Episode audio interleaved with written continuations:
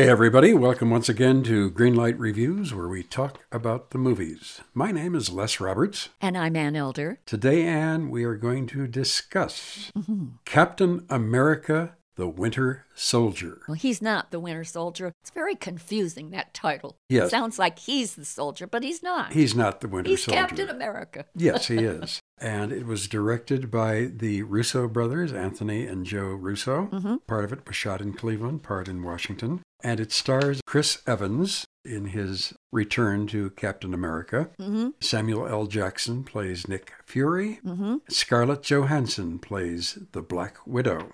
And of all people, Robert Redford Right. is the guy who is kind of the head of S.H.I.E.L.D., which is the patriotic creation of Marvel films. I just have to say one thing about Robert Redford before you get into the plot. Okay. I looked at this and I went, Robert Redford is in this movie. We're talking about The Great Gatsby. We're talking about The Sundance Kid, Three Days of the Condor, Robert Redford. And all I could think of was he must want a piece of the pie of the CGI kind of movie so that he can get a great big fat paycheck. And then he can go back to his Sundance organization and save the world from making more films like this.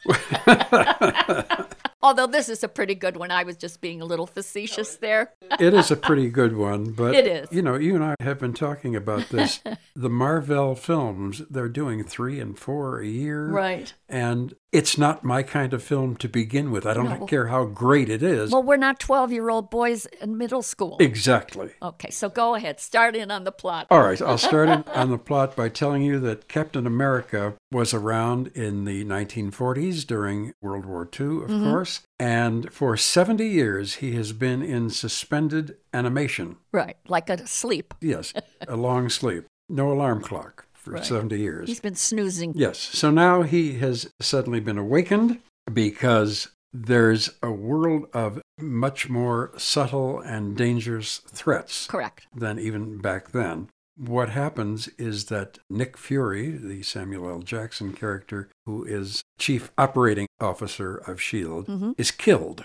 And now Captain America has to find out who done it and why. And he finds out that one of the bad guys is a strange masked guy called the Winter Soldier. There you go. And that's where the subtitle of the film comes. The Winter Soldier, by the way, is played by an actor with whom I am not familiar. His name is Sebastian Stan. I'd say that was a thankless role if his agent is trying to get him more work because you never see who he is. that's very true.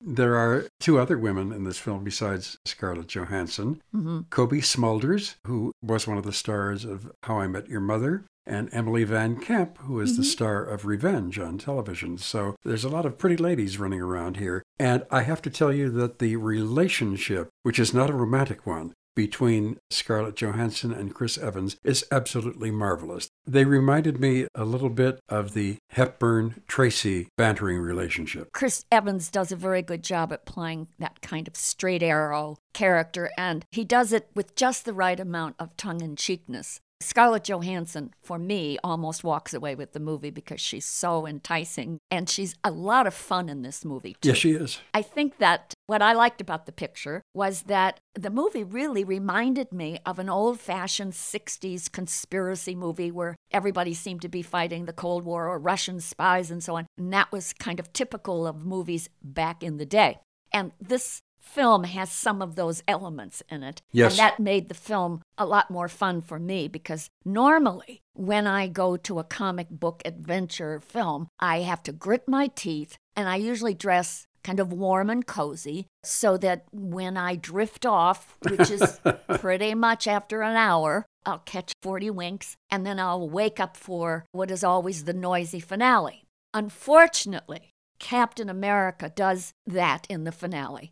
The first two thirds of the movie are really pretty sharp. I think that the locations are good. I think that the plot line is interesting. Some of the relationships are more than just averagely enticing. But the last third of the movie, I don't know what it is about all of these comic book adventures where they just can't seem to figure out when they should end the movie. Doesn't anyone know the phrase, less is more? Please cut, stop, and say, the end, it's a wrap. That ending went on for 30 minutes, and it was a duel between the Winter Soldier, some machines, and Captain America. How many times can we see Captain America throw his shield, which, by the way, to me looks like my garbage can lid?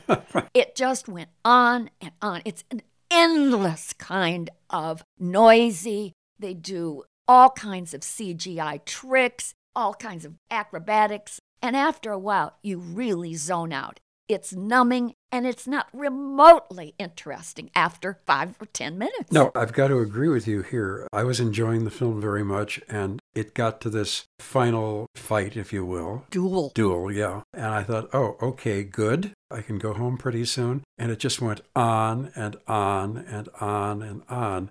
It's like saying goodbye to somebody, and then they want to tell you something else, and you find yourself standing there for 30 minutes. That's how long the fight lasts 30 minutes. It's too much explosions, it's too much violence, it's too much hanging in midair, thousands of feet up. It's silly. I got very bored with it. I thought, obviously, I knew who's going to win. I don't want to give away the end of the movie. Oh, no kidding.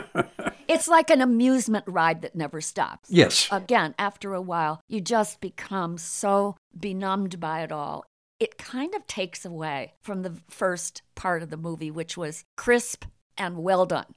So, for that reason, I'm going to have to give Captain America colon Winter Soldier, which I think is confusing. Why didn't they call it Captain America versus the Winter Soldier, which is accurate? Yes. But anyway, they didn't. I'm going to give this film a yellow light, and I think I explained why. I just think that the finale was too long, and I think that other parts of the movie could have been a little bit sharper. But all in all, enjoyable. For me, it was enjoyable. Like you, I was surprised to see Robert Redford in a movie like this, but I enjoyed what he did. He's still, you know, in his 70s, a great looking man and a very competent actor. I liked Scarlett a lot. I liked Chris a lot.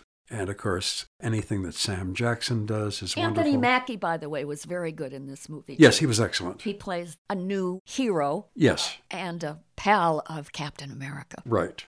So, despite the fact that I think that the ending is far too long, especially for you young folks who love action films, I'm going to give this a green light. It's not the greatest movie I've ever seen. Well, it's not an intellectual feast, that's for sure. That's very, very true. But I'm going to give it a green light anyway. Well, you're a nice guy. Well, of course I am. Everybody says you're so. Captain Critic. so, a yellow light and a green light for Captain America, colon, the Winter Soldier. All right, we're going to be back to review another film very, very soon. We hope you will be with us at that time. Until then, my name's Les Roberts. And I'm Ann Elder. And Greenlight Reviews hopes that you have a wonderful adventure the next time you go to the movies. Don't you know that you're